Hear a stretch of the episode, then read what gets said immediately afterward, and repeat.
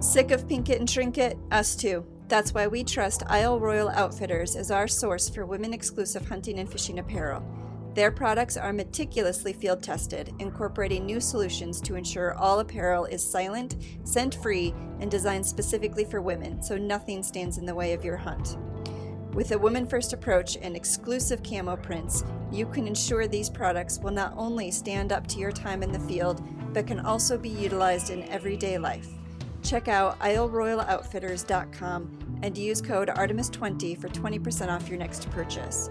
That's isleroyaloutfitters.com and code Artemis20.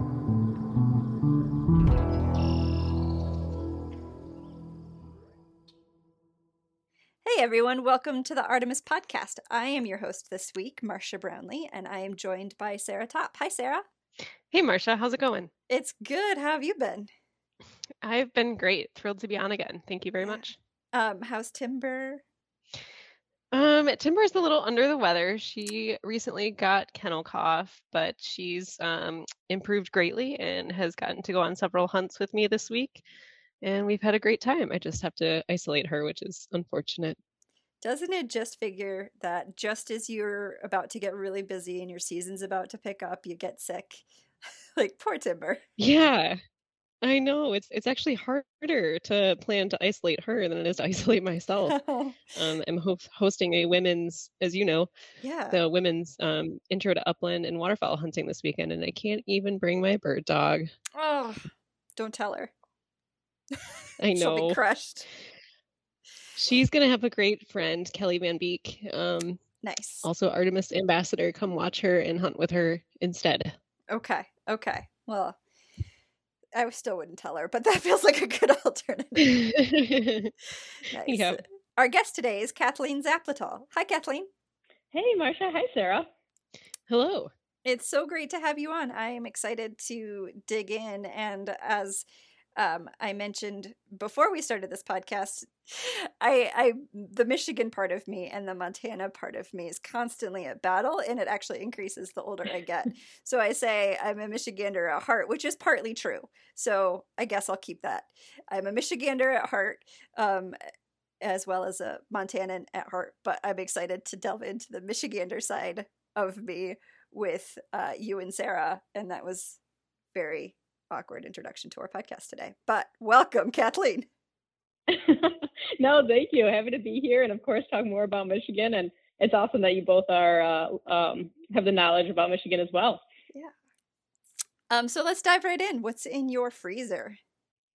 Ooh. Um. Okay. Let's see. So, uh, pumpkin cheesecake from Trader Joe's. Mm. one of my favorites. Tis the season. Um, oh yeah, of course. Uh, but there's also so there's a little bit of venison left over from last year, so hoping to get that um, restocked here in the next couple months. Um, and then we have actually a little bit of trout left from this summer. And then um, my husband and I order like a quarter of a cow at a time from a local butcher. So um, yeah, so we get so we have quite a bit of beef in our freezer as well. Nice. What's your uh, I'm looking to har- harvest fish more frequently than I have in the past, and so I'm collecting trout recipes. What's your go-to way for cooking your trout? Yeah, actually, one of my favorites is to smoke the trout and then do um, basically like a fish dip. Um, yeah, so like with you know, serve with crackers, load it with cream cheese, all that fun stuff. But yeah, uh, yeah, that's probably one of my favorite ways. That's one of my favorite ways to eat it too. And and my follow up question is, um, how do you smoke it? What smoker? What kind of? What's your smoking setup? Yes, we actually have a Traeger. Um, so we use that and just yeah, we'll smoke it depending on the size of the fish, but a um, couple hours. Try and get a nice smoke ring in there, and then um, we'll just dice it up really fine and mix it with cream cheese and chives. I think we actually have a recipe for it on our blog on our website. But uh, yeah, there's quite a few different ways to do it. But yeah, I, I love it in that form. Cool. Um, all right, tell us a little bit about who you are. Yeah, absolutely. So I'm the co-founder of Isle Royale Outfitters, based here in West Michigan. Um, and basically, we're looking to just solve for the absence of women's hunting and fishing and outdoors apparel in the industry right now. Um, so noticed a couple years ago that there wasn't very many um, clothes that were made specifically exclusively for women in the, in the hunting and fishing industry. So um, we launched about two years ago, and since then I've been just trying to come out with new lines. We have a new fall line right now um, that incorporates a couple pieces that we think will definitely speak to that audience. Nice. Um, and our listeners have probably noticed that you guys have sponsored a few episodes of our podcast. So thank you for much for your support in that regard. It's it's appreciated, um, and I hope our listeners will head over to your website and check it out. Um, and you know, having um, a sponsor guest on the podcast isn't typically part of the package, but I wanted to hear your story because um, I think anybody who delves into this realm of the hunting industry as a business has a story to tell. And so I'm excited to dig into it with you. Oh, absolutely. Um, I want to start back at your origin story. How did tell us about your journey into hunting? Yeah, definitely. So I started hunting about seven years ago, I'd say. Um, so it was was when I first started dating my husband. Um, he, him, and his family have been hunting for many years, and so it was kind of an introduction for me. But immediately just fell in love. Um, I started off as a spectator actually. So for the first two years of deer season, um, deer rifle season, I was strictly a spectator, and I actually loved doing it that way. Just being able to kind of approach hunting from that perspective, understand the process, and that's actually really where I fell in love with it even more. Um, and then the last few years have started actually getting tags and um, being more active within the hunting industry, I'd say, and following the seasons and engaging in them even more. But definitely really loved it. I even coined the term uh, snack manager. so for my first few years, I was in charge of all the snacks nice. until I got more comfortable and acclimated. But yeah, no, it was a great intro into the industry. I like that. It's not you're you're you're not a, a mentee or along for the ride. You are the snack manager. That's that's vital. It's vital to trip success. Yeah, I had to have a purpose. exactly. And I've encouraged some of my friends since then have just started to get engaged um, in the industry as well. And, and they've kind of followed that same approach. It's, it's kind of nice in some ways to have that spectator viewpoint. You know what I mean? Where you just mm-hmm. watch the process and, and enjoy it from that view. Yeah, I think it's a great way to. Um, that's how I started too. It was on a duck hunt and goose hunt where I was just out watching. I wasn't out with the intention of learning to hunt, right? So I think I, yeah, you bring different lens to that experience um, and a different uh, energy. Like there's there's less pressure when you're snack manager. You're just out there to enjoy the day and uh, experience it.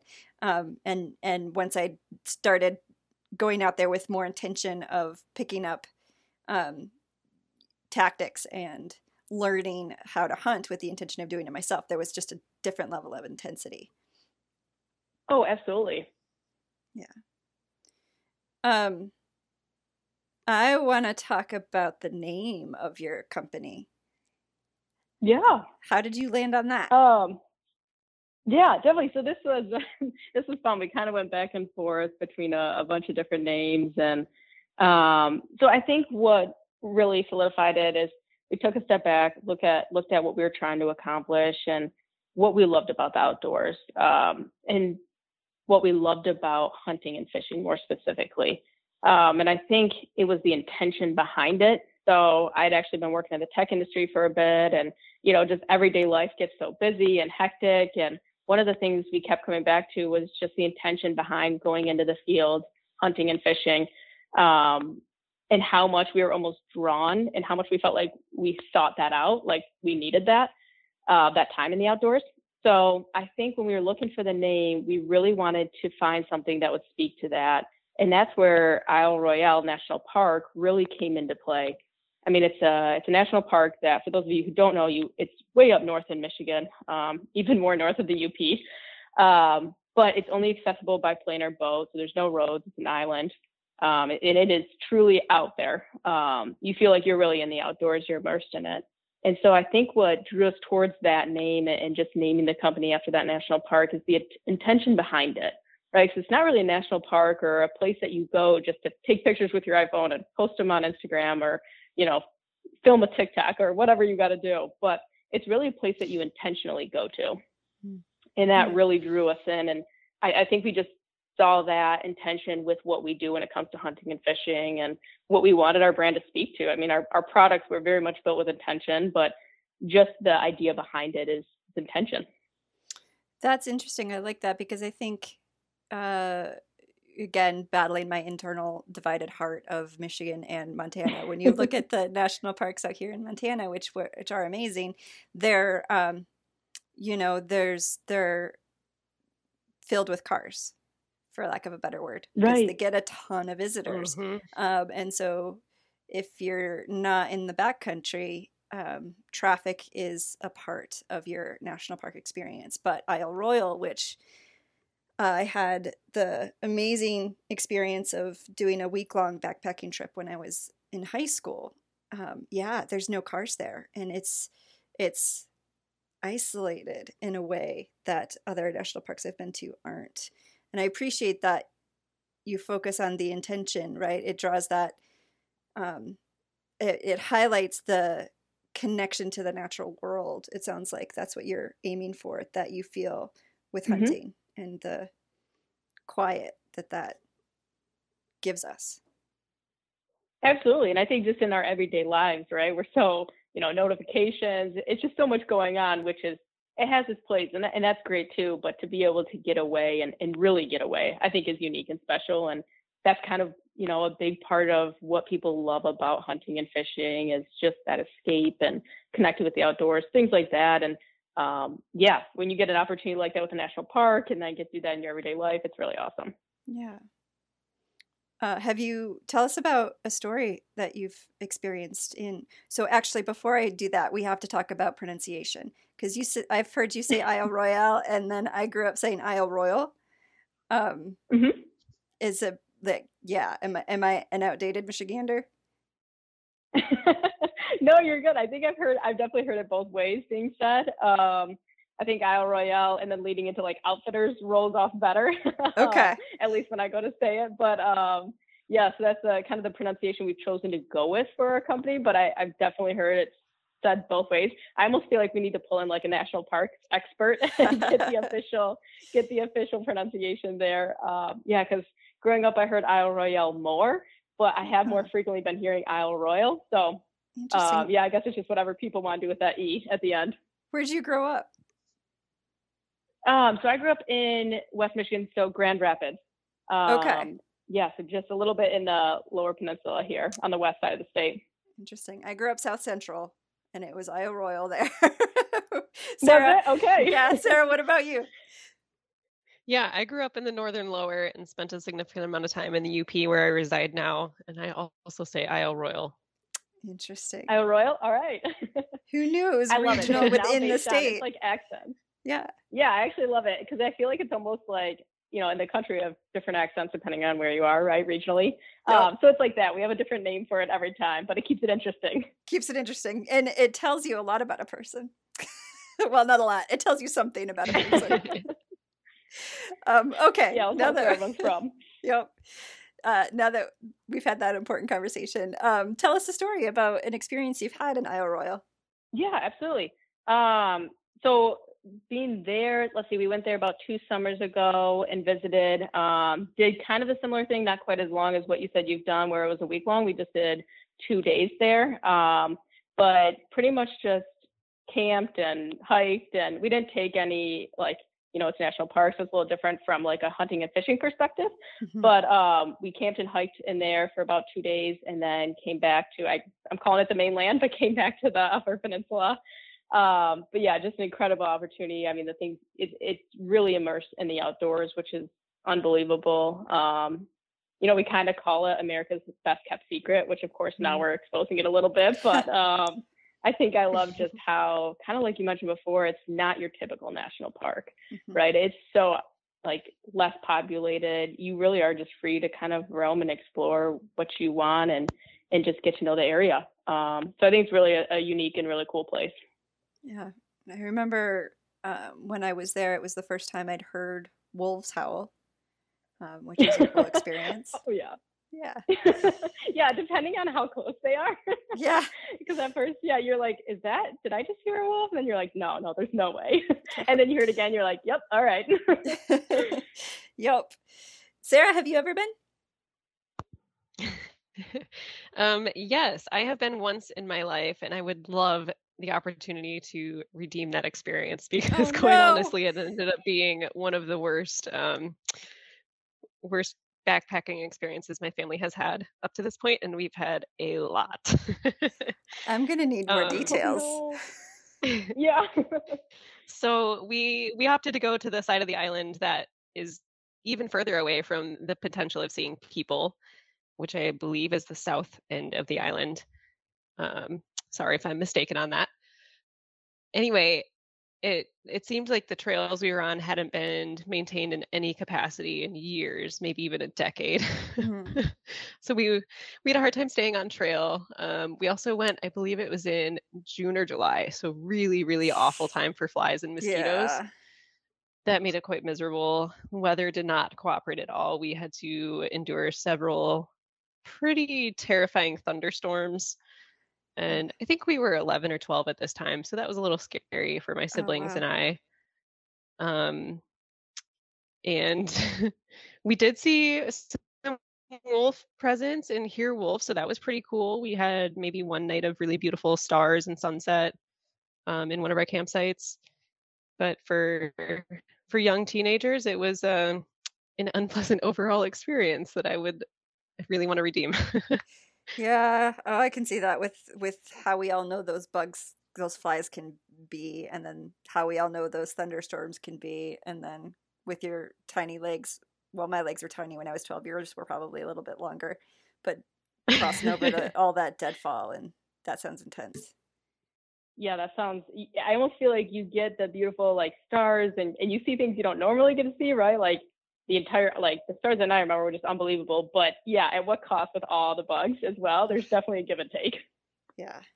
yeah there was there was definitely no reprieve um i think we ended up we were planning for a week long trip and we ended up going out two or three days early just Yeah. because of how miserable we all were um with the bugs but Yep. there were some beautiful parts for sure Did you see? How, did either of you see the Northern Lights when you were there? i did not No, we did not either. Okay, so uh, we're gonna do a redo, and we're gonna go with the aim of not repeating your trip, Sarah. so we'll go when it's not fly season, um, and hope that we see some northern lights.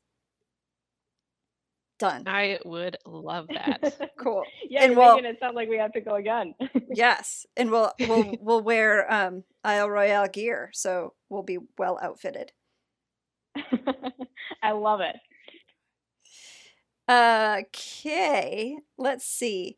So going back a little bit to your entrance into the gear industry, um, specifically providing women's gear, what did you notice was missing? Yeah. Um, so let's see, when I first started and, and really getting into hunting and fishing and, and wanting to get outfitted, I think one was just it's you're kind of like, holy smokes, I have to buy like all this new gear and you know, not only like guns and, and bows and fishing rods and all that, but then like apparel as well, right? Um, so then I think I quickly realized it all anything that was for women seemed to be pretty much what I guess you'd call shrink it and pink it, right? It was men's sizes, men's fit and function. It, it, nothing really seemed to be designed exclusively for women, at least from what I could find in the marketplace. Um, you know, and then there was just a range of you could be spending just thousands of dollars on gear that you really would only wear while hunting. So we actually sat down and made a list of pretty much anything that we saw as like a frustration point. Um, and one of the things was one, obviously there there really wasn't anything exclusive to women, or it felt like it really was made, you know, for women. Um, and two, another big thing we saw that we saw and noticed that I felt other women probably had the same restrictions about was the inability for those pieces to be cross-functional. Um, so it was like all of those clothing items could only exclusively be used for hunting.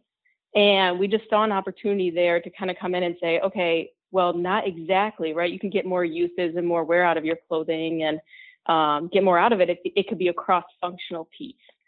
So that's where we kind of redesigned what our products were and looked at it from, okay, what is a typical woman like? Uh, she might go hunting or she might go fishing or hiking, but she's probably also, you know, chasing around a toddler or working full time or, you know, meeting friends for a drink or coffee or, uh, you know, living a normal life. So we wanted pieces that could be cross functional with everyday life as well as in the field. And it's actually where we kind of coined the term find your field, which has become our hashtag as well, mm-hmm. like our main one.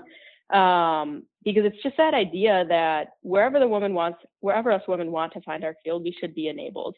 And that's kind of where our clothes are. The mission is our clothes are to enable women to find their field and enable them in their field, um, whatever that may be. So, you know, I think starting out and, and just finding those pieces, that's why we have those uh, three primary pieces for this fall, the jacket, long sleeve, and leggings. And um, you know, they can range from a, a, couple different temperatures and hit most climates, minus the crazy winters here in Michigan. But um, we're looking for solutions to that soon here. Hmm. Um, but yeah, I think just targeting those two areas. You know, let's let's get it exclusively for women. Let's make them. Let's make these clothing this clothing to be built for them. And then how can we make these cross-functional pieces? So when you invest, it's it's a piece you can wear in multiple different fields, whatever that may be. Yeah, I appreciate that. Can you can you talk a little bit more about what's necessary in a piece of gear to be cross functional? Yeah, absolutely. Um, so I think it, we started off with the technicality of each of our pieces. That was really critical to us uh, because, you know, first and foremost, we're like we are we do supply gear for the outdoors woman, right? We, now they are able to be cross functional, but they're primarily for the outdoors woman. So first we started with a technical mindset. What do the leggings need to have? What does the long sleeve and, and what does the jacket need to have? Uh, so for example, like our jacket incorporates Polygiene Odor Crunch, which Odor Crunch, which is a um, top layer that's added to all of our jackets to eliminate any scents. So that's going to help tremendously when you're out hunting and you know you don't want to smell like a person and scare away anything. Um, so we wanted that to be incorporated. The fabric of our jackets is almost completely silent. We went through multiple different types of fabric to find the quietest one we had or one we, that was available. So then we could utilize that fabric in the manufacturing process and enable like anyone who's wearing the jacket, if you're moving a little bit, you're not going to smell and you're not going to make noise. And those are kind of the two primary things hunters seek to, to kind of eliminate when they're out in the field. Um, and then switching over to our leggings and the bamboo shirt, um, you know, I, I, think, and this actually goes into our jacket as well, but the mobility of our products was really huge too. Um, you know, if you're pulling a bow back, if you're lifting a gun, if you're fly fishing and you've got to do a, a cast, whatever it is you're trying to do, that long sleeve shirt won't restrict you. And that was a huge part of the design process was to have pieces that won't be restrictive at all.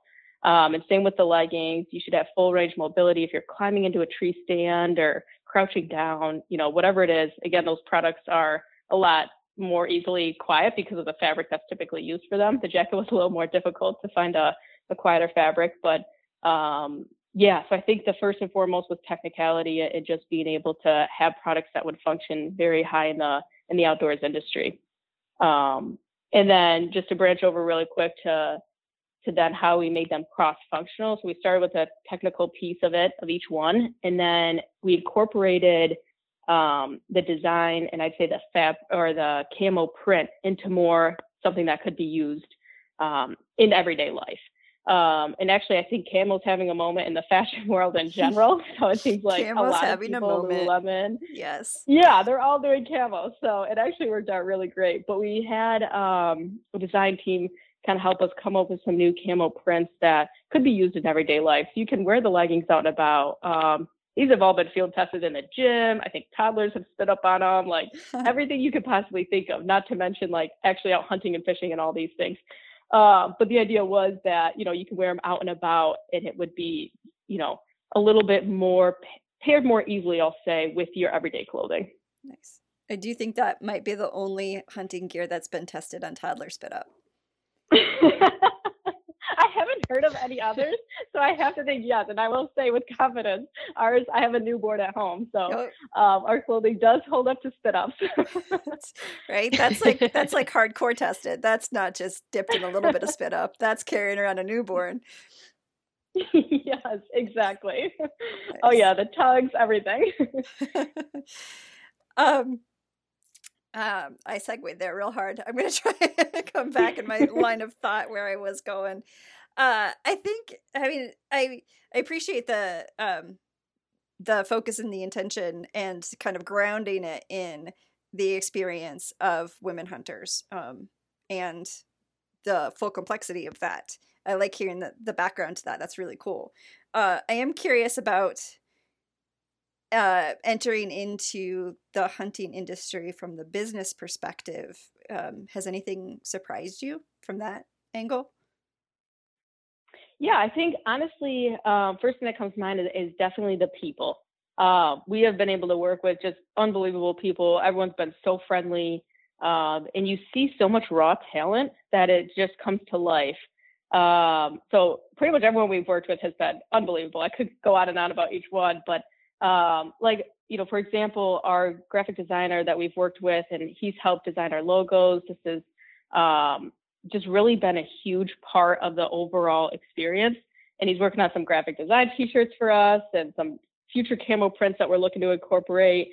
And I think not only has he just been so incredible at, with his talents, I mean, just using his God-given talent and watching someone do that and being part of their process is really cool to watch. But even more so, his passion for the outdoor industry and um, so Doug has this is Doug Hugel who's been helping us, and he's just done an incredible job. Um, and I think he, you know, just brings so much passion to it. He always tells us all the time, is always so excited about the products, and really, he's himself very enthusiastic and really wants to get more women into the hunting and fishing industries too. So I think that is very unique to the outdoor industry.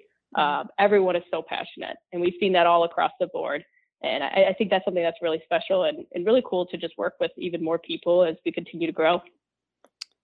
That's I love that, and it's true. I think no matter whether it's uh, organizations or industry or just somebody who does hunting as a lifestyle and not a career, there's um, definite passion. We all are out there because we love it, and and that's pretty cool for sure. Yeah, and the knowledge too, right? Because we all participate in the sport. So, mm-hmm. um, you know, like like Doug was helping us design camo prints. He's like, oh yeah, I was, you know, sitting in a tree stand and thinking about this, or I think this would work great, or you know, like just working with all our team members and they all participate. So just you bring when you put that many heads together, you just bring so mm-hmm. much more knowledge to it. Oh, you're speaking my language. Five heads are better than one, always on everything. Yes, absolutely. Nice. Um, and what about a pro tip gear hack that you think everyone should know? Yeah. Um, you know, I think focusing on sounds and, and smells are very, very critical, right? Because, you know, making a loud noise or, or uh, an animal picking up your scent is definitely something you want to avoid. Um, but I think also one tip that sometimes gets overlooked is just the comfort in what you wear. Um, you know, so even like if I go out scouting for a day, I'll wear the clothes I hunt in, like what I'm planning to wear on mm. um, a morning I go out for a hunt, and I'll wear that while I'm scouting and just make sure, like, okay, is there something that's bothering me or, or becoming restrictive or something that's going to take my focus away from my hunt? Because that's kind of the last thing I want to think about, right? Is like, oh my gosh, this shirt's annoying, or you know, my sock is itchy, whatever. Um, so I, I would definitely say just having that solved for, having those clothes prepped and ready and you know you know exactly what you're going to wear before you go out in the hunt. I think having that is is pretty important and then being comfortable yourself in what you're going to wear so you don't have to think about that or you know you get too cold or too hot things like that. That is so smart. I feel like um i uh, that's brilliant and it makes sense. It's like you should absolutely test the gear that you're going to be in the field with in a way where the stakes are a little lower and, and your ability to um, deal with it is is uh, is a little higher than when you're out on a hunting trip. And I don't know why I haven't done that before.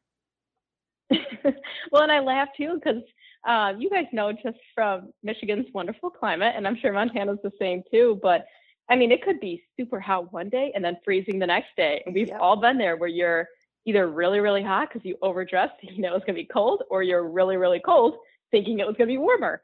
Um, and you're like, man, this is just like taking up so much headspace. I can't even, you know, process this right now. Mhm. Sarah, have you done that? I mean, it's one of those things. I feel No. like it, Right, it takes me back to when I was this 25. is uh, this is a new thought for me too. I mean, of course, when I purchase something new, I either try it on in store or as soon as I get it, if I order it in the mail and wear it around my house for a little while. But I have not thought to like pre-test gear prior to the season. My my camo is reserved for my actual hunts.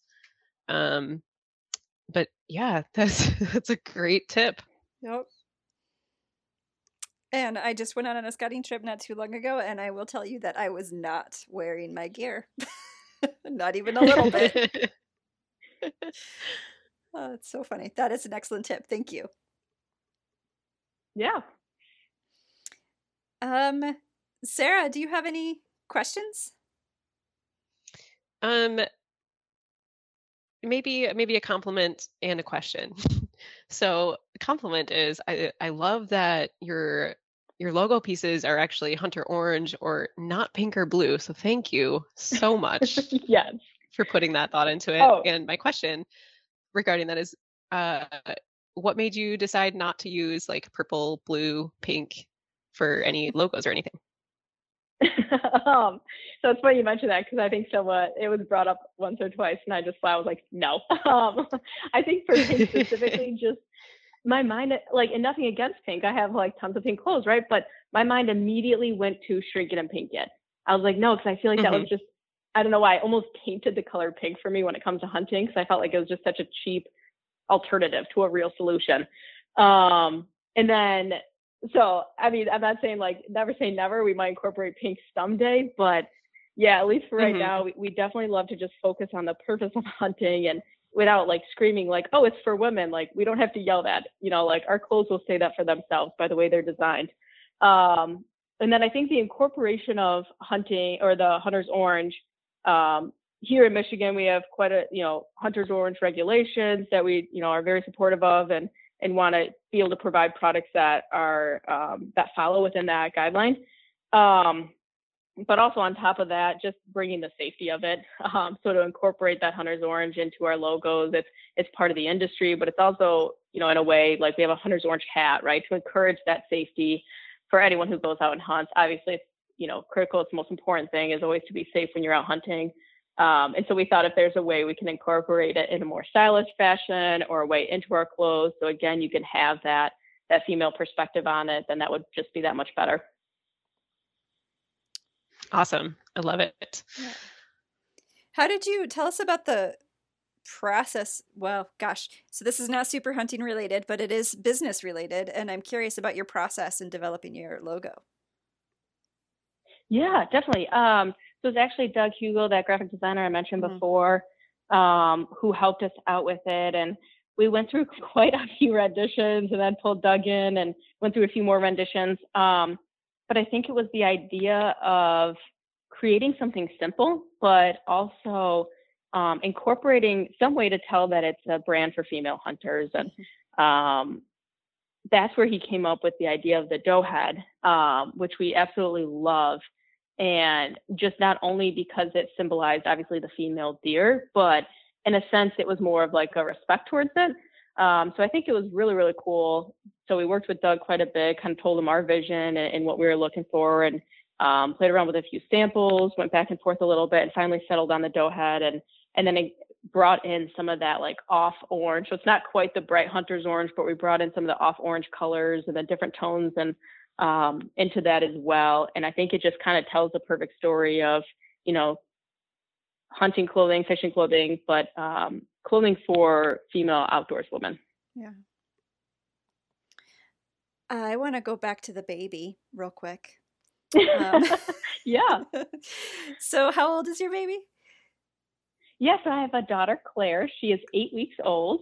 Oh gosh, um, so and new. has just been so awesome. Yeah, I know. We joke that we have to get like little. uh Right now, our stuff is more in the adult sizes, but we joke we'll have to start like you know getting infant or kid stuff because we have to have. uh My daughter's name is Claire, so we have to have Claire rocking our stuff here soon. For sure, we um Artemis has a, a onesie, uh, which we call our Arta Baby onesie, because we have a lot of women volunteers who are, are having amazing babies, and so they get an Arta Baby onesie um, and they're a big hit. so I think I think you should consider an Isle Royale onesie.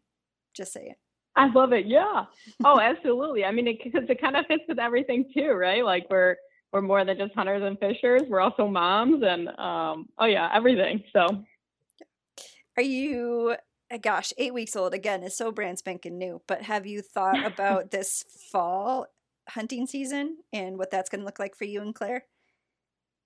Yeah, definitely. Um, so yeah, she's definitely new, but we were very blessed. She's been a wonderful baby so far. It's our first one, so of course we're being tricked into, you know, every baby sleeps as good as she does.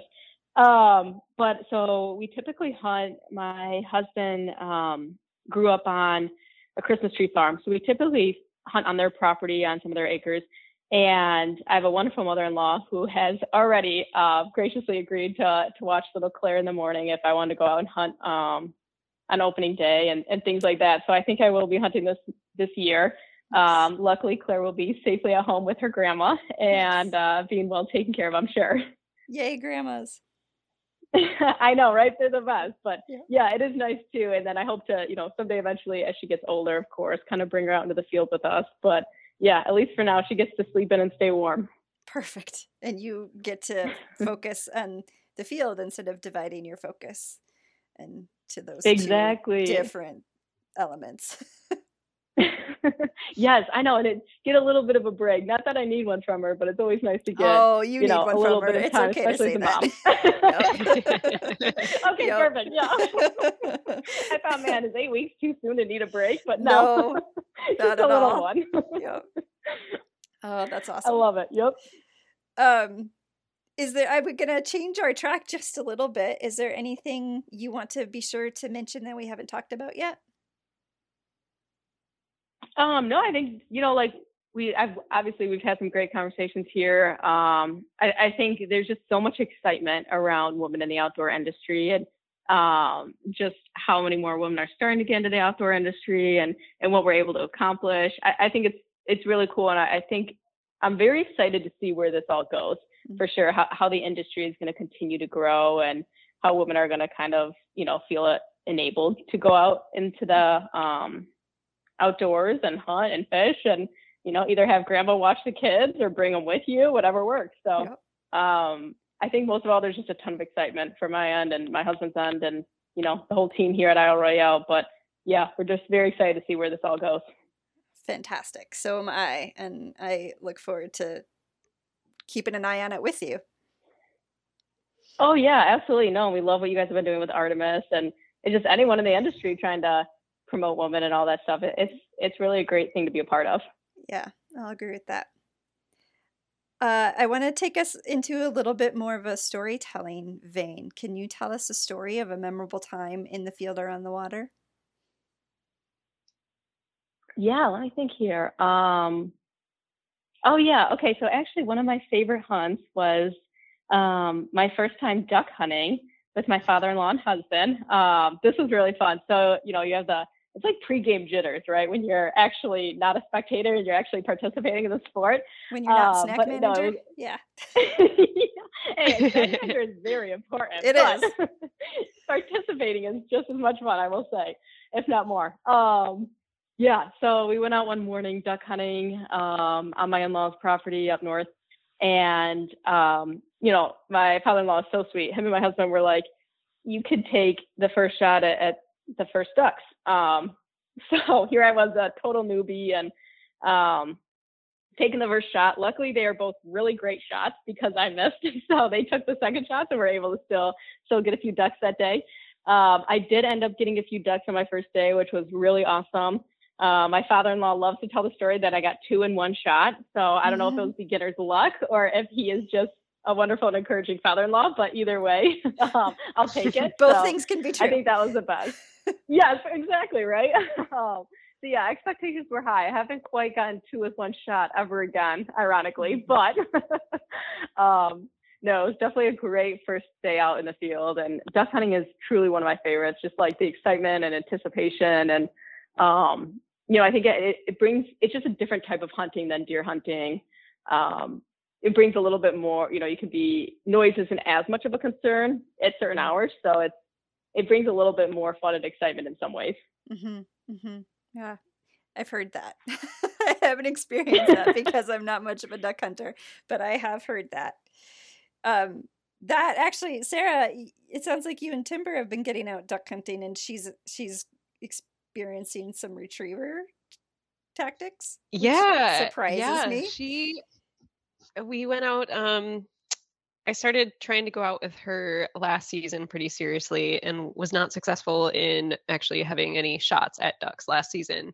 However, I got out for early teal season this year and had a great opening morning, got four teal with my friend, and Timber didn't retrieve all four of them, but she did retrieve the first one. And um, on my my second couple of harvests there, the one of the teals looked like it had started falling down into the tree line outside of the pond I was hunting over. And I went out and grabbed the one that was right in front of me in the pond, and Timber ran off and came back with a duck in her mouth, and I was just so right. happy. That's awesome. Yeah, it's it's been super fun sitting out in the the marshes and the ponds with her and just a totally different style of hunting from upland, of course. Mm-hmm. Kathleen, do you have a dog? We do, yes. We have a yellow lab. Um, and he actually is not a hunting dog. Um, he's more of a sit on the couch and, and cuddle and sleep all day dog. that sometimes it can be, you know, you get a wonderful hunting dog, and sometimes you get the family dog. So yep. uh, our dog Buck is, uh, so yeah, that's his name. Um, he decided to be a, a, family dog, we love him for that too. That's awesome. he's like, this is hard work. just... yeah, he's like one and a half, and, and doesn't like to run at all. So, oh, buddy. so his personality fits perfectly. He just wants to hang out inside. hang out and snuggle. Oh, that's awesome. I would say, yeah, Sarah, I have hunted with a, um, a hunting dog before. One of our friends has a very well trained dog. So it can it brings a whole new experience to duck hunting. It, it's awesome. Yeah, I, I really love it. I, I sit out by myself sometimes if she needs a break or I, I don't want her in a certain type of cover, but it's so much more enjoyable just sitting out in the marsh with her. How does she stay warm? She just seems like she would get cold. Yeah, her her season is limited, so thankfully it's been. I mean, thankfully is a weird word to use. I don't enjoy these warm temperatures right. this late into October, but it's been warm enough where she's totally comfortable. She, um, yeah, I won't take her into any marshes or ponds when it drops below 40 degrees. Okay. Yeah, that's my temperature baseline too. It's not really, but sometimes I wish it were. nice. Okay, we're going to take a quick break to hear a word from our sibling podcast, NWF Outdoors. We will be right back. Howdy, Artemis listeners. This is Aaron Kindle from NWF Outdoors. We know you love awesome conservation conversations. That's why we want to invite you to check out the NWF Outdoors podcast, where we dive deep into the issues, people, and places that showcase the best of the sporting conservation lifestyle. Guests include leaders, luminaries, and decision makers who define conservation and work tirelessly for fish and wildlife. Check it out wherever you get your podcasts or at nwfoutdoors.org.